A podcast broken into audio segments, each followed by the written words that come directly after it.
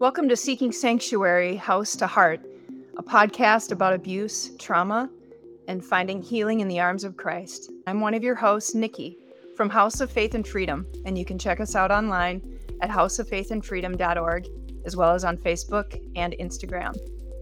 Today, we have the privilege of spending time with our guest, Sybil, and we are just so thankful to have her. We're also thankful to have you as listeners. Uh, welcome to the table with us. And we would just like to have a conversation with the Lord before we start. So, Lord Jesus, we just love you and thank you for making us. Thank you so much for Sybil and her heart.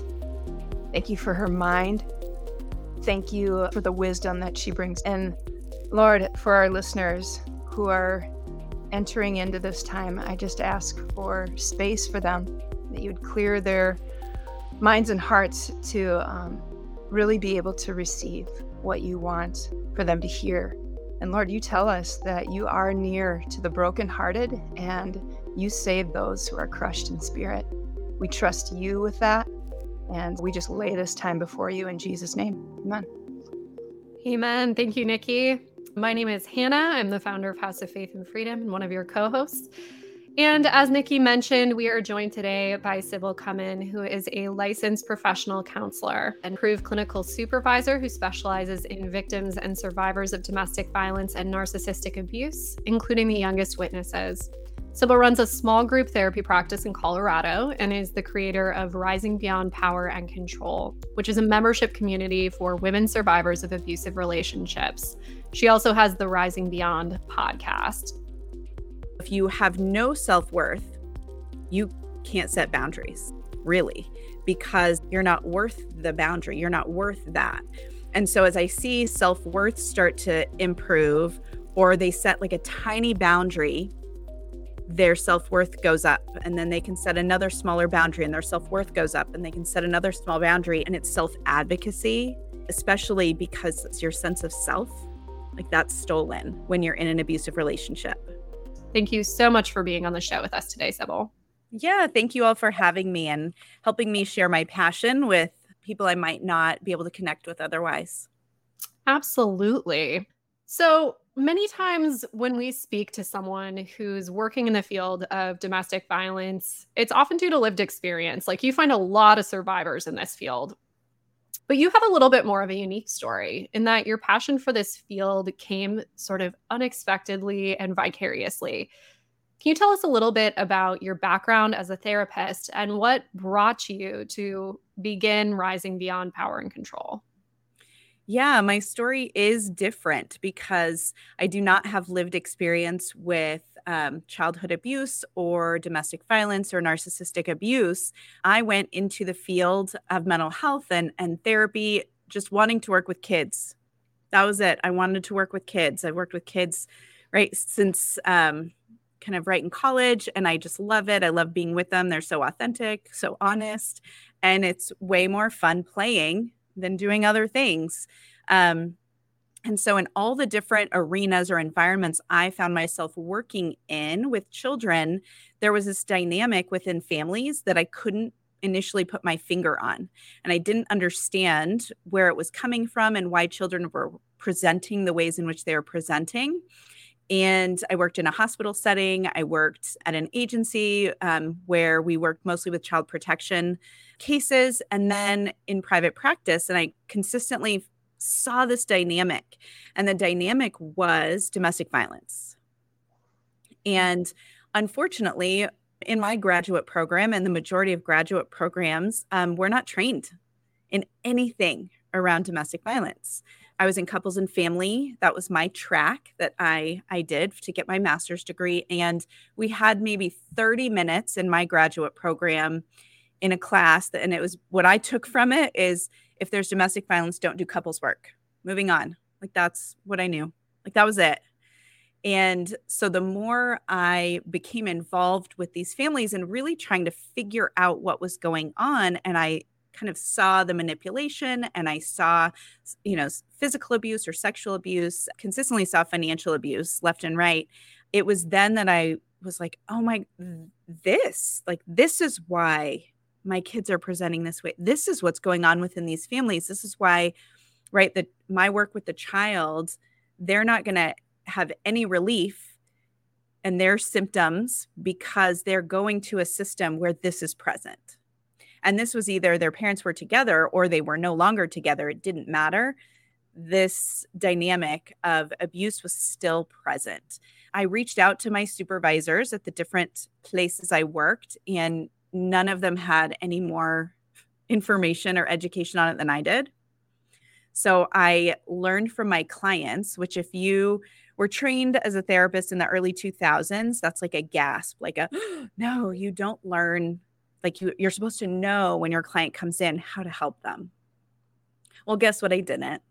So um, I learned from my clients and reached out and you know met advocates and learned from them and read books and and did my own kind of self-directed learning it really only became a passion where I started to teach other professionals and eventually came up with the Rising Beyond community, Rising Beyond Power and Control, because as a child therapist, I'm a play therapist by training, I would get asked to testify in court for these family court cases. And um, a lot of therapists don't do that and they're not comfortable doing that. I don't like love it, but if it's going to be in my kids' best interests that I work with, I will do it. And half the time it was like I was, you know, the peanuts teacher, like from, you know, Charlie Brown talking, and nobody was listening. It didn't matter what I said, the outcome was still putting my kids at risk. Didn't matter what I said. And that was mind boggling. Like I didn't understand it. And so if I don't understand something, it just doesn't sit well with me, especially when it's around child safety. Like, what on earth and so I just jumped in, right? Like head first, cannonballed into the world of post separation abuse and our family court system. And seeing, right, experiencing it from this side of it, where it felt like I, as this professional, had no control, even though, you know, I'm supposed to be listened to.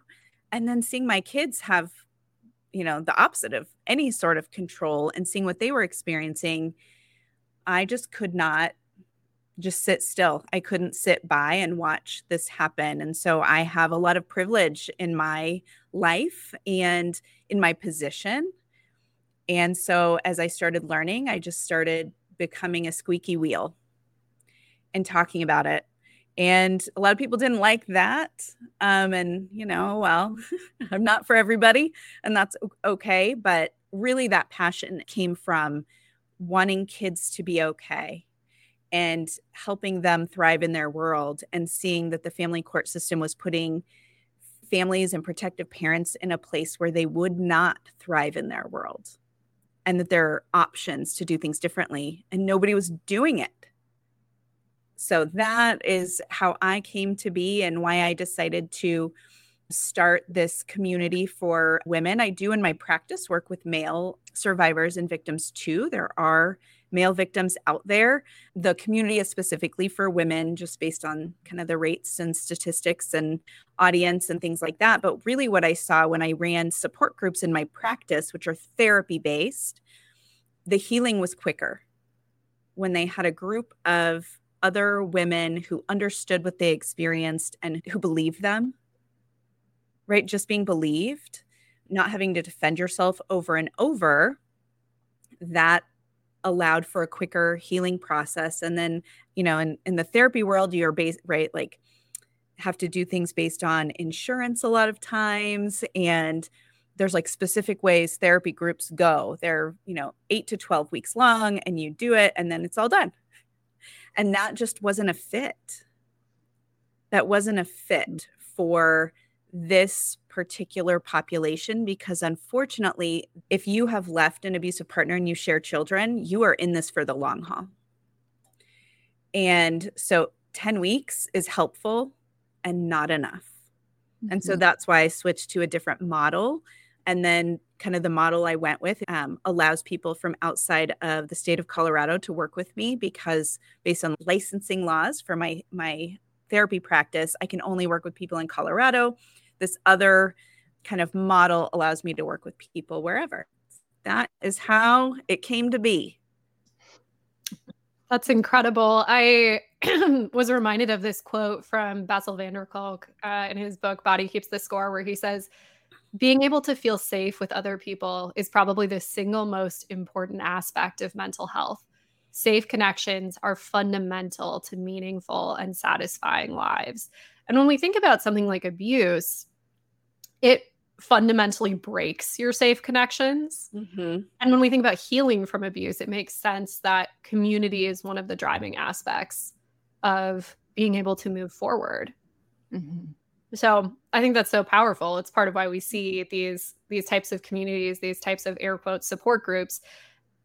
And I feel like they're moving away from this six to 12 week model that they maybe followed yeah. in like the last 30 40 years in the domestic violence world and really into more of this like long-term sustainable form of community because we recognize that need continues on. Recovery is not something that is instantaneous. It's not something that's fast. And the support and the safe people and the safe connections that community aspect that has to move forward with the person. Yeah absolutely. Mm-hmm. And before we get too much farther, I am sitting here and I must say how thankful I am at your desire to understand. I heard you say that when I don't understand something, I need to jump right in and understand it the very best that I can. And I think that's also a platform for those who want to walk with survivors is you've got to have a desire to understand them and their hearts. So they're not in a position of constantly explaining. Just, I just have to say off the bat, thank you. I really appreciate that on behalf of survivors.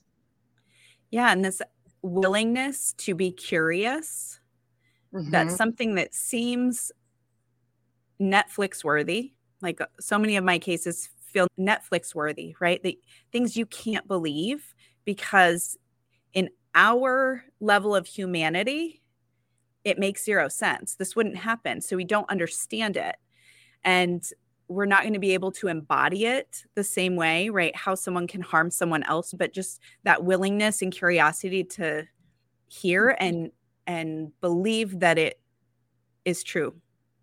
we'll touch more on this a little bit later as well. I apologize also I keep clearing my throat. I'm getting over a little bit of a cold, but something that you said in there this idea of embracing your curiosity and also allowing yourself to recognize that great evil is possible. We have the mm-hmm. capacity to do large amounts of harm. And it can be hard for us to step outside of ourselves to imagine that happening, especially if it's a situation where we maybe know both people.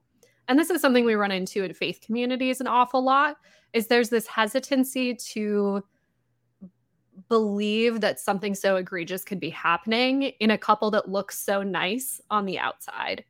And that's hard. And I think part of what we have to understand as bystanders, as uh, maybe those outside of the experience of abuse, is that we should be erring on the side of protection. In this situation, it should be like safety, safety, safety, safety. So you should always be erring on the side of the person with less power. Mm-hmm. Okay. Um, so before we dive too much further into this conversation, you focus in on um, something that's called narcissistic abuse. I think the term narcissistic abuse can get sort of tossed around casually. So, can you get into a little bit like what is this form of abuse? How is it different from the mental diagnosis of narcissistic personality disorder? And what does it look like? Yeah. Yeah. And it is um, almost a controversial term within the advocacy world. And I also initially was like, no, no, we're not diagnosing people. Like, I get to diagnose people because I have the training to diagnose people and all of that. But what I have really seen um, when we're talking about narcissistic abuse, the term refers to attributes of the abuser. And so the abuser may not fit full diagnostic criteria for narcissistic personality disorder, but they have traits of that. So, narcissistic personality disorder is a disorder in the Diagnostic and Statistical Manual. It's a cluster B personality disorder, which really holds to struggles with um, relationships. So all of those their disorders cause havoc within relationship. But narcissistic personality disorder is really this grandiose sense of self worth, self importance, really high levels of entitlement, that they truly believe that they are superior to others. Um, they very often lack empathy. And in order to gain status, gain higher job positions, just being seen in a specific light, um, they will harm others to do so. And they believe that that is in their right. And so they actually don't often believe that the things they are doing are wrong. It is a part of their belief system. It's a part of kind of who they are and how they have come to work in their world. And so when we're talking about narcissistic abuse, I specialize in it within um, intimate partners, but narcissistic abuse can be from a parent to a child, can be from a boss to a coworker, can be in different arenas in that way.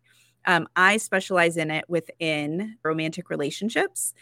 And the reason the term has become kind of the cool kids term, I think, is because what it actually is, which is domestic violence, people cannot subscribe to because of all the misconceptions about domestic violence. So if you hear the term domestic violence, you're thinking it is a male partner, they are, you know, low education, um, blue collar workers, they have a bunch of kids, they're young, and there is physical harm done in the relationship. And so that's what people's idea of what is domestic violence. And so if that's not what their relationship looks like, they're not going to take on that label. Even though, and I say this, so not all domestic violence is narcissistic abuse because not all perpetrators of domestic violence have narcissistic, most of them have narcissistic traits, but some of them are, they just don't know how to interact with people. They um, need that power and control and they lose their stuff sometimes. There are cases where it's situational violence. Not very not as many, but there are times when that is. But all narcissistic abuse is domestic violence when it's done in within an intimate partner relationship. And so that is hard to stomach and when I started to really work within this arena and reach survivors in a way that was kind of just outside of my practice where people were coming to see me specific for this, or they were bringing their kids specific to this, um, that I wasn't reaching people that needed help because they didn't subscribe to that language. And so they had never been physically harmed in their relationship, but there was a constant emotional abuse, constant gaslighting. Their children were being used as pawns, um, extreme financial abuse, and all of the other abuses that are domestic violence and yet they were never going to reach out for help for domestic violence, but they would reach out for help for narcissistic abuse.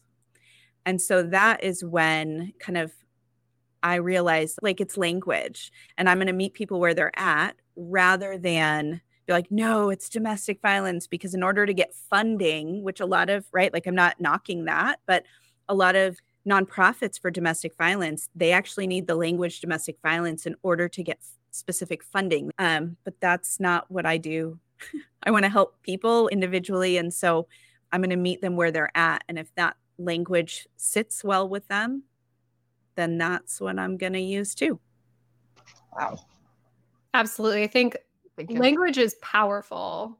And like you said, Sybil, I think there's a real barrier to people labeling what they're experiencing as domestic violence.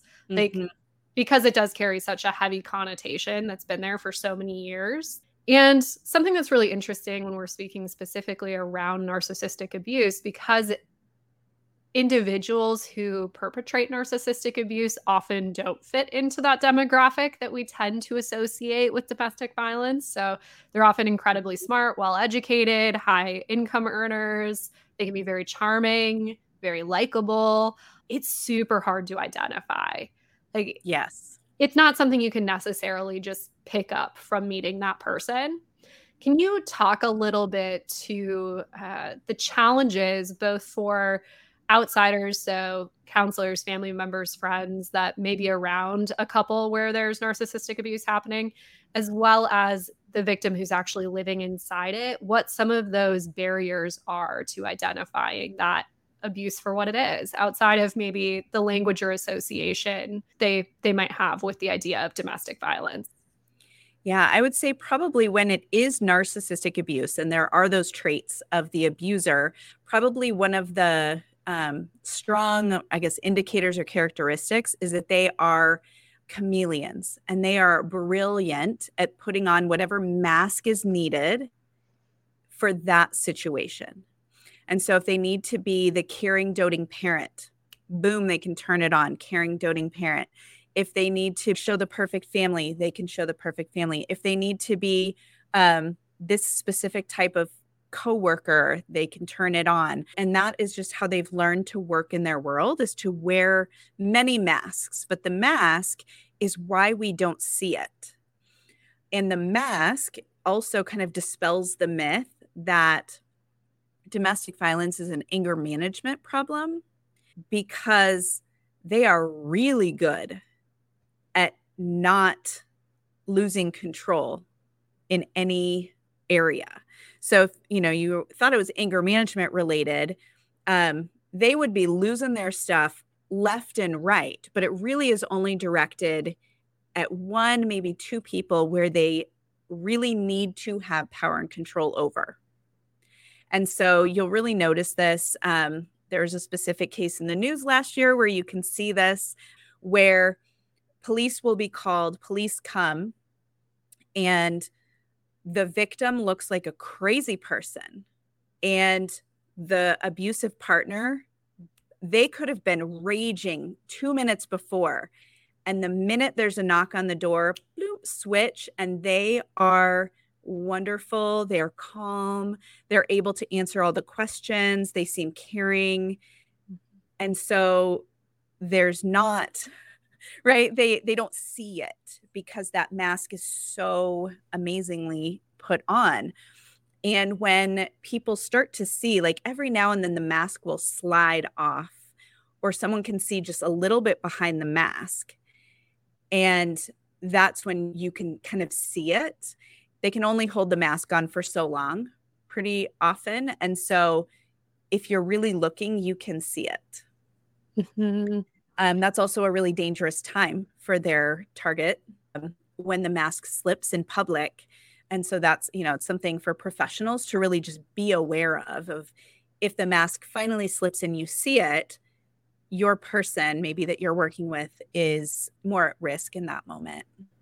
Hmm which is all the more to believe a survivor because they are the ones living there 24 hours a day and they've seen this not only the switch and the different masks but they've experienced when the mask mm, once in a while comes off and they're able to see realities of the behaviors behind the masks wow yeah Mm. Yeah, this idea of chameleoning is really interesting. And I think it is a good example of why specifically this form of emotional abuse is so confusing because you are dealing with someone who's constantly able to shift their persona mm-hmm. and it does make you feel insane. Like that behavior in itself in an element is almost gaslighting because they can be so angry and so cruel maybe in one setting and then so instantaneously can shift into something else where it begins to feel like everyone else sees this great person maybe i'm just insane you know hmm. yeah it brings up the like well it must be me because mm-hmm. it's only happening to me mm-hmm. yeah and for kids this really adds in that additional element because they're also witnessing it. They're mm-hmm. are perceptive. They're more perceptive than we give them credit for even if they're quite young. And they're around this individual all the time also. They see the shifts that are happening and especially for a child trying to understand and consolidate that image of their parent can be so challenging. So, can you share a little bit about the impact that intimate partner violence or narcissistic abuse can have on children and how a narcissistic abuser can use those kids? And then, how do we support children who have parents that are in or have left an abusive relationship? Yeah, what people don't understand, and even though the research is out there, people don't want to see it I think because it's that cognitive dissonance of like, wow, our world is this bad. So people don't look at it. But the research shows that um, children witnessing domestic violence and this narcissistic abuse, they have similar experiences and rates of uh, post traumatic stress disorder as veterans coming home from war. And so this is what our children are experiencing. Um, and so they're only place of safety, like what we're, you know, taught of is safety, isn't safe. And they're not sure when it's going to be safe and when it's not going to be safe. And usually their one safe person is being harmed.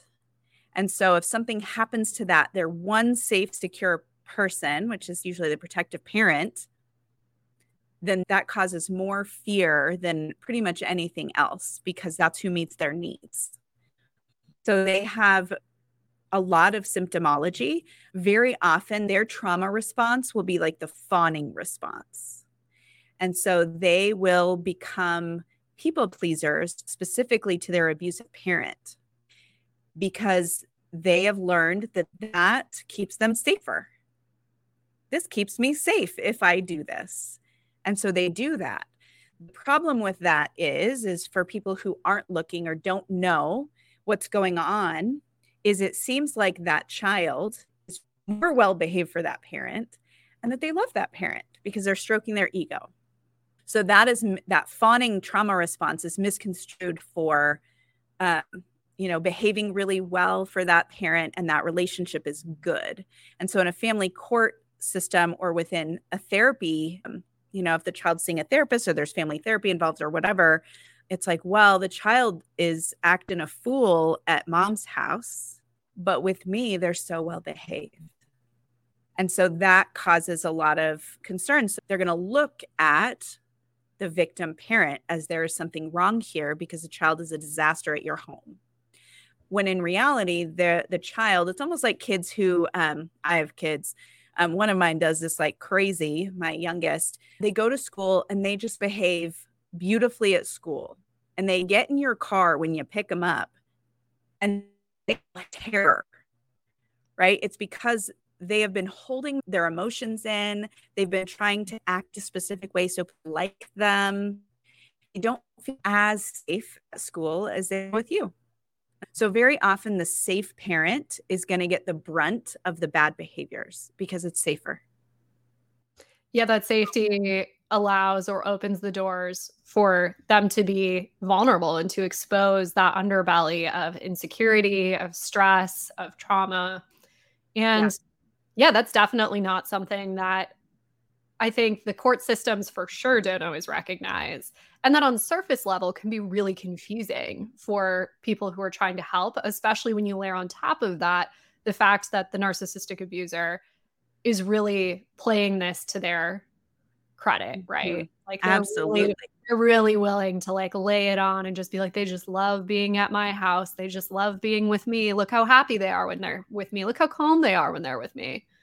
Mm-hmm. And taking on that air of a lot of times I'll see this like, especially within um, faith based communities, they will take on this of, and I am so worried about my child. I'm so worried about, you know, the other parent something must be going on there because the child's misbehaving there and they're having issues there. And so then they can gather support. You know, in the domestic violence world, we call them flying monkeys, which is not a lovely term. Right? It's kind of a gross term, but it's from the Wizard of Oz. The Wicked Witch of the West has her flying creepy monkeys do her bidding. And so then this abusive person, they're now abusing their victim through all of these people in their faith based community. For sure. And the crazy thing about it is, I don't think the flying monkeys realize that's what they nope. are. Right? Like they have they no idea. yeah, they think they're on the side of righteousness. Like they are like, we are supporting this mm-hmm. good single dad, you know, mm-hmm. like who mm-hmm. really wants to try hard. And I think something that mm, this is is an interesting element when we look at abusive situations, and it almost plays back to you uh, talking about the reality that a, a victim might often look out of control or like they can't contain their emotions and an abuser will look very polished and very clean and very like they have it all together. Mm-hmm. and that happens in faith communities too because a victim is just oftentimes by the time they leave a relationship i mean they are just barely hanging on by their fingernails. And they don't have the capacity the emotional mental capacity to try to go out and garner support you know, they may mm-hmm. have disclosed to one or two people. They may have battled with the fact that those people may not have believed them or may have tried to remain neutral or whatever it is. And then the abusive partner has all sorts of capacity to go out and really do campaigning around their cause. And they're also willing to play it dirty. And mm-hmm. it's going to be it's going to be hard to go up against that with someone who's willing to taint the truth or willing to um, constantly talk themselves up or or whatever if if you're not willing to go down to that same level. Yeah and it goes against like the majority of victims there is kind of a specific personality type of a victim. So you don't have to have childhood trauma. You don't have to come from a family where there's domestic violence. Granted those are risk factors too but there's some personality traits that lend themselves well to being a target for an abusive person. So if you are really agreeable and you're willing to look at your own stuff, you're willing to work on yourself, you give the benefit of the doubt, you have really high levels of empathy and compassion. And then you have a sense of loyalty and sticking through. Those are all amazing traits, right? If you like say that, you know, those are like my best top personality traits, it's like oh my gosh, like you're an amazing person. Yes, you are. And those are also used against you throughout this process. And so I think that you know that is important to know too is that there are other things that go along this and so i think for people that are listening who are just really wanting to support and walk alongside um really you know the idea of being trauma informed as opposed to pathologizing like something is wrong with this person the question is what has happened in their world to make them look like a crazy person? Right? It's not that they are crazy. It's like what experiences and circumstances have gone on for them to present this way and looking at that different direction because you will look at things completely differently and you will have compassion and curiosity and even just the question to a survivor of like you know your personality has completely changed not in this shaming way of like what's going on? Like what happened? It's like something must have happened in your world hmm. for that to happen and i'm curious about why that is Wow, that is so so accurate and so powerful at the same time. You named a list of characteristics that often survivors fall under. And I'm just going to repeat them because they are incredible, wonderful pieces of character in many ways. They're agreeable. They often give the benefit of the doubt. They're loyal. Um, they're willing to look at their own stuff, so they're they're often very humble people. When you consider survivors, what would you, in your experience, wish that you could add to that list for them in terms of walking this wild road of abuse? Yeah, I think the piece that usually is it's almost like that like when a perpetrator is like, "Oh, I've got her," like, mm-hmm. is the willingness to put other people's needs ahead of your own all the time. And women are kind of taught that that's what we're supposed to do in general. Um, so that ability to have enough sense of self to not do that? One of the conversation about faith community is because, because that is literally what you are taught in Christianity is like put others before yourself, sacrifice yourself, right? Like your life should be a living sacrifice. You should give up everything all the time to help other people. And I think especially in the like 90s into the early 2000s there was this really large movement through Christianity that was sort of like this idea of um, sacrifice and lay everything down and like go and go and go and go and go until there's nothing left of you. And that's like a holy pursuit. And I've had some really interesting conversations with my mom about this actually in the last few weeks about how that mentality, although there are some, you know, lovely aspects of that, um, is also dangerous. And it's dangerous for reasons exactly like this because it ignores boundaries. And mm-hmm. when we ignore boundaries, both our internal boundaries around how much we actually have to give, around what our capacities are, it leads to burnout. And then you can't give anymore. like you can't sustainably give over a long time. You give a lot at the beginning and then can't give anything else because you're falling apart. And so it's like go for the long haul, learn how to give sustainably. But then there's also these boundaries with other human beings. And so, how do we begin teaching what it looks like to have a strong sense of self and to have a strong understanding of yes, you can sacrifice, and yes, other people also need to be held accountable for not taking advantage of you? How do you advise your clients around boundaries? Yeah, it it is hard because so many of my clients really feel mean like the like gosh i just feel really mean doing that and so it is you know setting boundaries in these little increments to where it feels comfortable. But i always talk about boundaries is that it's like indicative of your level of self-worth. And so if you have no self-worth you can't set boundaries really because you're not worth the boundary you're not worth that.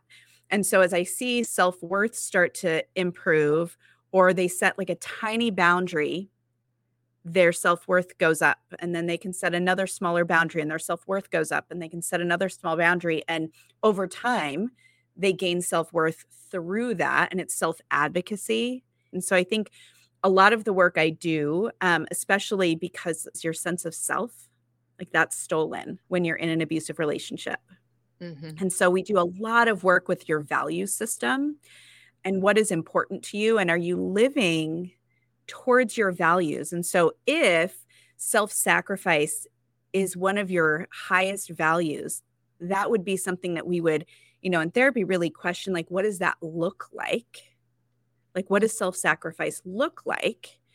Because, you know, I have this idea of like, yes, within like a couplehood or a partnerhood, there's this idea that you make each other a better person. Right? That's the goal is like being together with this person, you are then a better person, and then they are then a better person. And so, very often, that's a way that we look is when we're together, my partner is a better person because I overfunction and I will do the thing and I will promote them and I'll like hold them up. But me being with my partner, I am not a better person because I am not living by my values. And so there's this, it's called cognitive dissonance when your behaviors or your you have two opposing values. And so like I would never let someone talk to me that way. I stay in the relationship.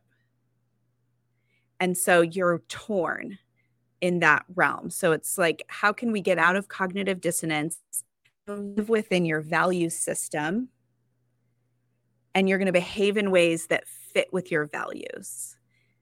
And so, very often, that's kind of a way that we start that work, especially if something like self sacrifice is a strong value.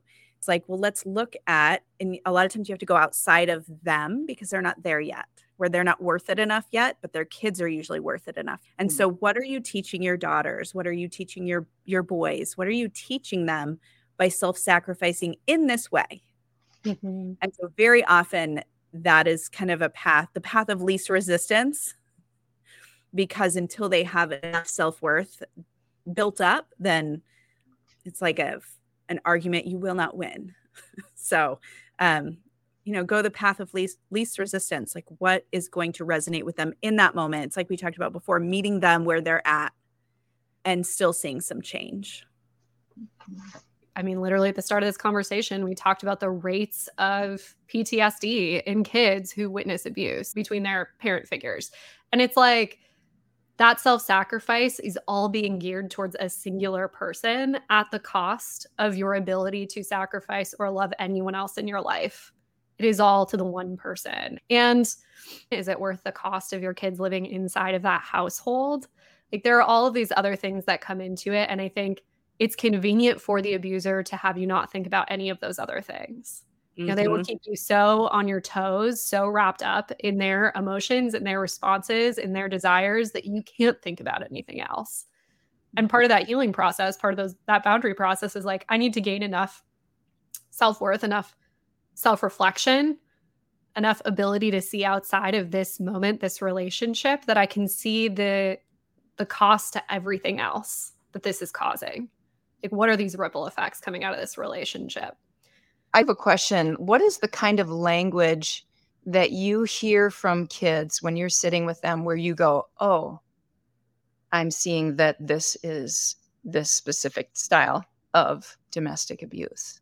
And then what do you wish for them to know? If you could say to kids you know what would you want them to to know in this yeah. So very rarely do kids say anything. Right. so using experiential therapies, so play therapy, which is what I am trained in, art therapy, music therapy, the therapies that are not just about talking is usually the best way. And for anyone dealing with family court and post separation abuse, it is the only way. I'm going to say that because there is always this idea that the child will be coached in therapy by like one parent and you can't coach a child to play a specific way. You're not going to know what's in the office to play with what's the therapist going to ask them to draw. And do i see coaching sometimes? I sure do. And the child will come in and they'll say my dad touched me inappropriately and they're like five or six. And i'm like gosh what is that like they don't know because it didn't happen. right. And so then I'll ask more questions and they have no idea. Or they'll even say, like, my dad said, I need to talk to you about. And the more I go into it, there is nothing there. Right. They, the child, this is the child isn't stressed out about whatever it is, isn't, it doesn't matter. So with that, what I see a lot with my kids is there will be anxiety. Usually it looks more anxious with girls and boys. Um, and there is this idea of separation anxiety. So they're scared of going to school. So they might have school refusal. So they're coming to see me because of school refusal. But when we're playing things out and we're looking underneath, they're actually scared of leaving their mom at home because they want to protect their mom. So themes like that that come up is like, okay, what's going on that mom needs protecting? Like something might happen to my mom while I'm gone, and then my safety is gone. So that's some of the things that we look at. Um, the other themes that I see a lot of is power and control. So you might have that kid who is so bossy and they have the hardest time with peers. They just have such a hard time with peers because they always want to have power and control in the play with their friends. And it's because they don't have it anywhere else and they need it. And then they see that it works because that's what one of their parents uses is power and control. And so you might see those those issues with peers where they really don't interact with peers well because they're really bossy. So that's the language that other people will use about them is like, oh, that child is so bossy. And so it's it's really like looking at behavior versus what they're going to say. And then as a safe person for the child, so if you're not within their primary family or whatever, it is asking those questions as opposed to like you must not feel safe. Like like you're safe. You're safe at school. You're safe, which that's a whole nother that's a whole nother story we could go off of there. But um changing the language to something feels unsafe because very often it's not about the child it's about their wanting to protect the parent. So just shifting the language to like this more general tell me about things rather than the you because it may not be the you. But yeah those are some of the the themes that i see um and yeah just like overall anxiety and seeing them with their different parents like all kids misbehave right kids are learning. That's what they do right? It's how they learn. And so if there is the perfect child with one parent and they are perfect. Even the like thank you daddy. Oh i love you. Uh, you know and they're you're like oh my she's just so perfect and sweet. And then you see them with the other parent maybe they're not acting horribly but it's something just to note um, because perfect isn't real ever right? If you're a mm-hmm. perfectionist it's not real. In families perfect's never real it's not real. So if you see perfect i question always. Hmm. and what do you wish kids would know who are caught in the fawn response in all of this? What do you wish for them to know? This is a sad one because they will likely still have contact with that parent based on how our family court system works. And so we don't try and take away that response because it keeps them safe. Mm-hmm. But I want them to know that with safe people, you don't have to do that. And so just giving them that awareness. And most kids become aware, like they can feel the difference between unconditional love and love with strings attached. They can feel it, they feel a difference. Um, it takes time, right? Because they're little people and they're developing and they have to learn. And as they cognitively grow, they'll start to learn that. But yeah, that we're not going to take that skill away because it'll keep them safe. Uh, but I wish that they knew, like, in a safe place, in a safe relationship, you don't have to do that. I think that's a thing they'll continue to learn as they age. We we all come out of our experiences with some form of trauma response. And so how do we then move forward in healthy ways without defaulting always to that trauma mm-hmm. response? Like we develop those as protective factors. That's why trauma responses literally exist, right? Whether that's freezing, whether that's fawning, whether that's flight, like those things exist to keep you safe.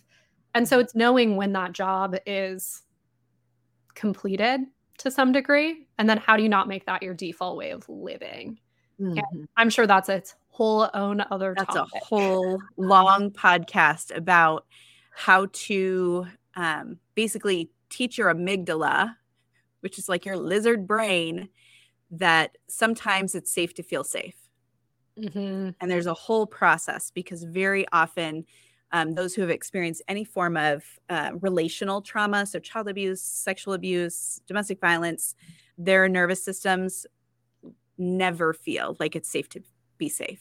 And a lot of people know the ACEs assessment is the Adverse Childhood Event Scale. Well, kind of the newer research and kind of where I like to land is actually PACEs, which is protective and adversive event scale, childhood event scale, because really looking at the protective factors is so important in in how someone is going to experience trauma and are to have long-term effects. And so when communities and faith-based communities are protective and they add this layer of protection and resilience um, and they have this non-judgmental space and allow the ugly like they allow the ugly to be there and they believe them. Just that ability to believe and to also see it from that trauma informed perspective of what has happened rather than what is wrong with you and what we need to do to fix it. Right? It's like what has happened because just being a witness to someone's story is healing in and of itself without trying to fix or make better or any of that. And I think to be really aware of the dynamics of if you're seeing one partner or an ex partner present as just brilliant and the other partner looks a hot mess. Hmm. there is a huge power dynamic and very often it is seen as the one that looks brilliant is the savior of and the one that's a hot mess needs saving while that is somewhat true that the hot mess needs a little saving and they need some tlc um, it is often due to the one that looks really brilliant and so if there's a huge disparity in presentation that is a red flag from the outside.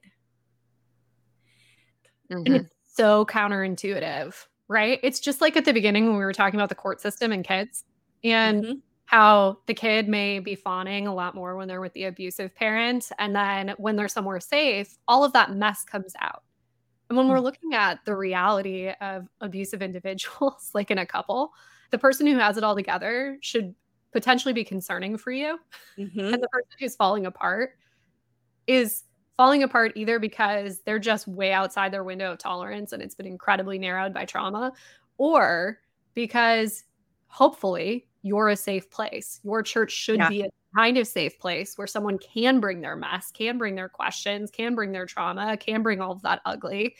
And they should be met there with the kind of patience you would meet your own kid, you know, not with this like, judgment, not with the kind of response that makes them feel like, oh, I need to put on my glossy exterior because I'm headed to church. It should be that I can come in this mess and know I'm going to meet with people who are going to love me through it, who are going to be yeah. that community to support me through it.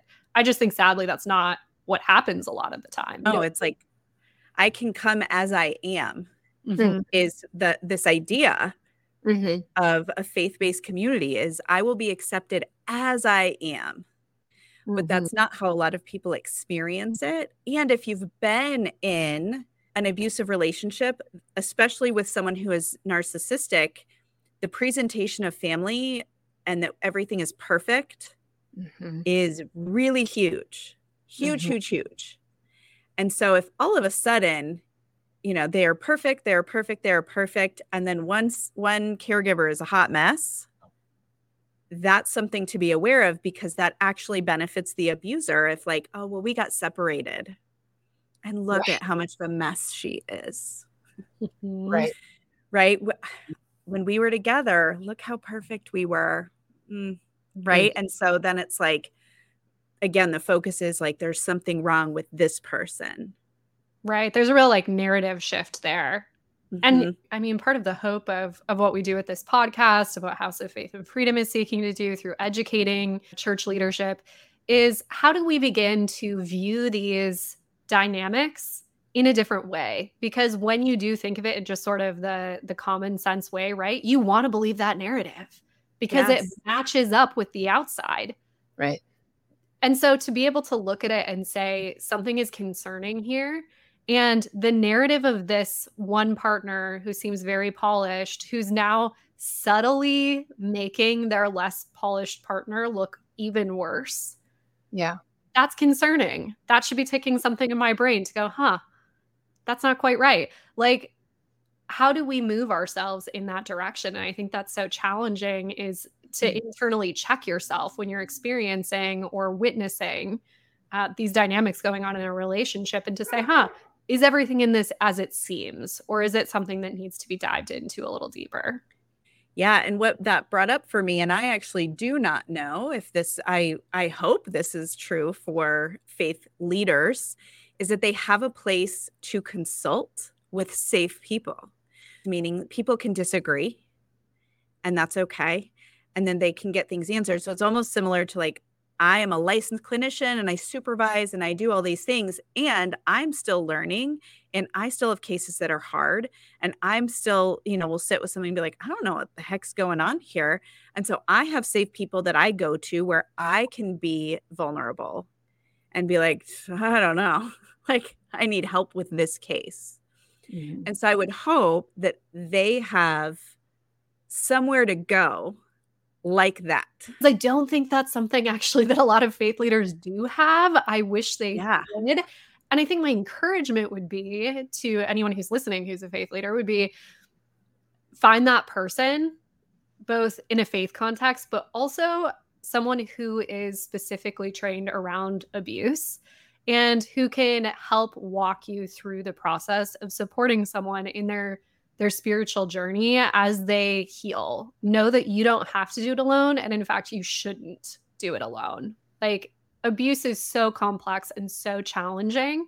There are other people you should and and can be referring to and also to receive guidance because you may be able to offer something unique on the spiritual side of that as far as that guidance that counseling that support but do it in a way that's complementary to uh, evidence-based therapy to things that are already set up to help individuals going through this complex circumstance. That humble stature of being willing to ask questions, be curious, seek support, continue to learn, that will carry you so much further than just thinking that you have all of the answers or feeling like, oh gosh, I should have all of the answers. So I'm just going to fake it till I make it. Like, don't yeah. do that. Yeah. and that authenticity is so important because, and I always tell when I'm training clinicians, is we don't want to take on, like, we don't want to replicate the power and control dynamic mm-hmm. of the abuser. And I could see that even stronger with a faith leader because there is a sense of authority mm-hmm. there. And so, to anyone in that position, the goal is not to take on that role of having power and control over this person. It is to be authentic with this person because that is safety. And over time, survivors have the best BS meter out of anyone I know. They can tell authenticity like this. And if you have mm-hmm any fake to you, they're out. Mm-hmm. They're not mm-hmm. going to trust you at all. So if you don't know, it's okay to not know and mm-hmm. to get knowledge, get support. And I actually feel like you should start from the place of expecting that you don't know. And yeah. this is how this is how therapy has moved through the last 20 years, right? Like when yeah. you said in the early 2000s, if you said I was learning from my clients, that would be a horrifying statement, but that's not how therapy today is. Today, it's like you should learn from your clients. They're the experts of their lives in a yep. lot of ways. And that's the thing with survivors is they're the expert of their situation and their experience.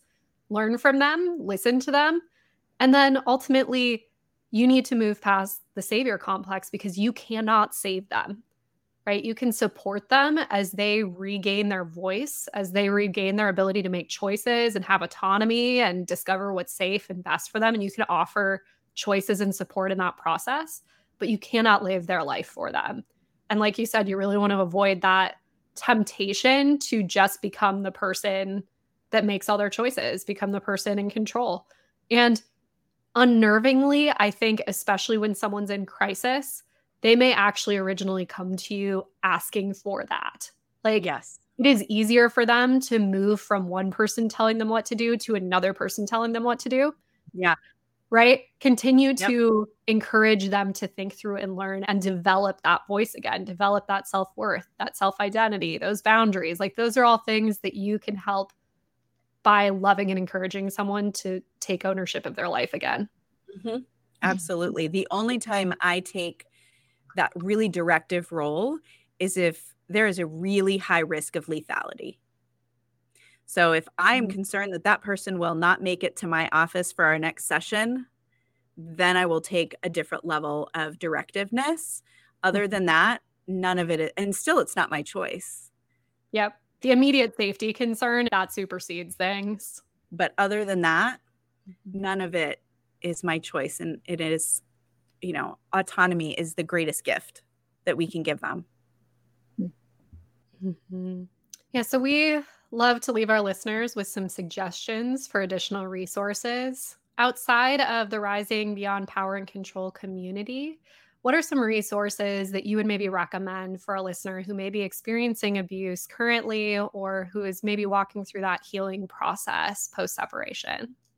Yeah, I think one of the best things that you can do is kind of self education is really helpful. If you need to do it within support of a therapist as well, um, because sometimes that can be really triggering to read a lot of things and you can go down so many rabbit holes that you don't you don't want to go down because it's hard to get back. Um, but if you have any actual significant safety concerns, domesticshelters.org is an amazing organization and it is like the resource hub, an online resource hub. So if you are anywhere in the United States and you need a resource, that's a place to start because they have so many resources. Um, specific to post separation abuse, I would say, and there's a lot of different people you can listen to. Literally, if you Google search post separation abuse support, a lot will come up, um, each with their own caveat of kind of what they believe and what they're going to help with. One that I have had really good experiences with is One Mom's Battle. It is clearly specific to women and the caveat is if you are a part of their Facebook group, it can be really overwhelming because it is so active. And so if you're not ready to hear all the post separation abuse stories, just don't read Facebook group all the time. Like just check in every once in a while. Um, but um, on the One Mom's Battle uh, like website, they have great resources as well, and they have a Facebook group that is fairly well moderated. So there's someone that's in there pretty consistently, making sure that um, there's not a whole lot of trolls and that people are treating each other pretty well. Um, Shannon Thomas, she has written Healing from Hidden Abuse. She's a really good resource. But really, if you are dealing with post separation abuse, the things that you need to focus on is how do I communicate with my ex partner if I share children with them? How am I communicating? And finding ways to do that well because not only is it going to, you know, if you can figure out how to regulate yourself, you will have some control over the flow of things. But it is also one of the greatest ways to refute the false narratives that are going to be shared about you in court. So you are going to present in a way that goes against what they are saying about you. And you're going to be consistent, consistent, consistent, consistent. So, any type of communication training you can do through that. I very often use the BIFF model of communication. Um, you can search that. I have some pretty big uh, ideological differences with the creator of that, which is Bill Eddy, but that part of his stuff is really good. And then the other piece is documentation, which uh, One Mom's Battle has some stuff on documentation for family court. Um, but the two things you're going to get really good at is how to communicate and how to document. So those are kind of the the takeaways if you're dealing with post separation abuse. For sure. And I think uh, one of the phrases that's used pretty often when we're talking about post separation abuse for communication is like gray rock or speckled rock. Try to be bland mm-hmm. and don't yep. react like moderate your reactions because that is exactly what the abusive partner wants to get out of you they want to rile you up they want to make you emotionally involved they want to make you seem unreliable yes right and so it's that thing of like just be as plain spoken as on topic as precise yep. as possible and don't let yourself feed into the reactionary Yep. So the BIFF model is brief, informative, friendly, and firm. Mm-hmm, mm-hmm. And preferably written. Yes. Right? Co parenting apps. Use a co parenting messenger app. Um, there's a lot there's a lot of good ones and they all have their pros and cons so you know do your research mm-hmm. absolutely well, thank you so much, Sybil, for sharing some of your knowledge with us. It's been incredibly informative and interesting.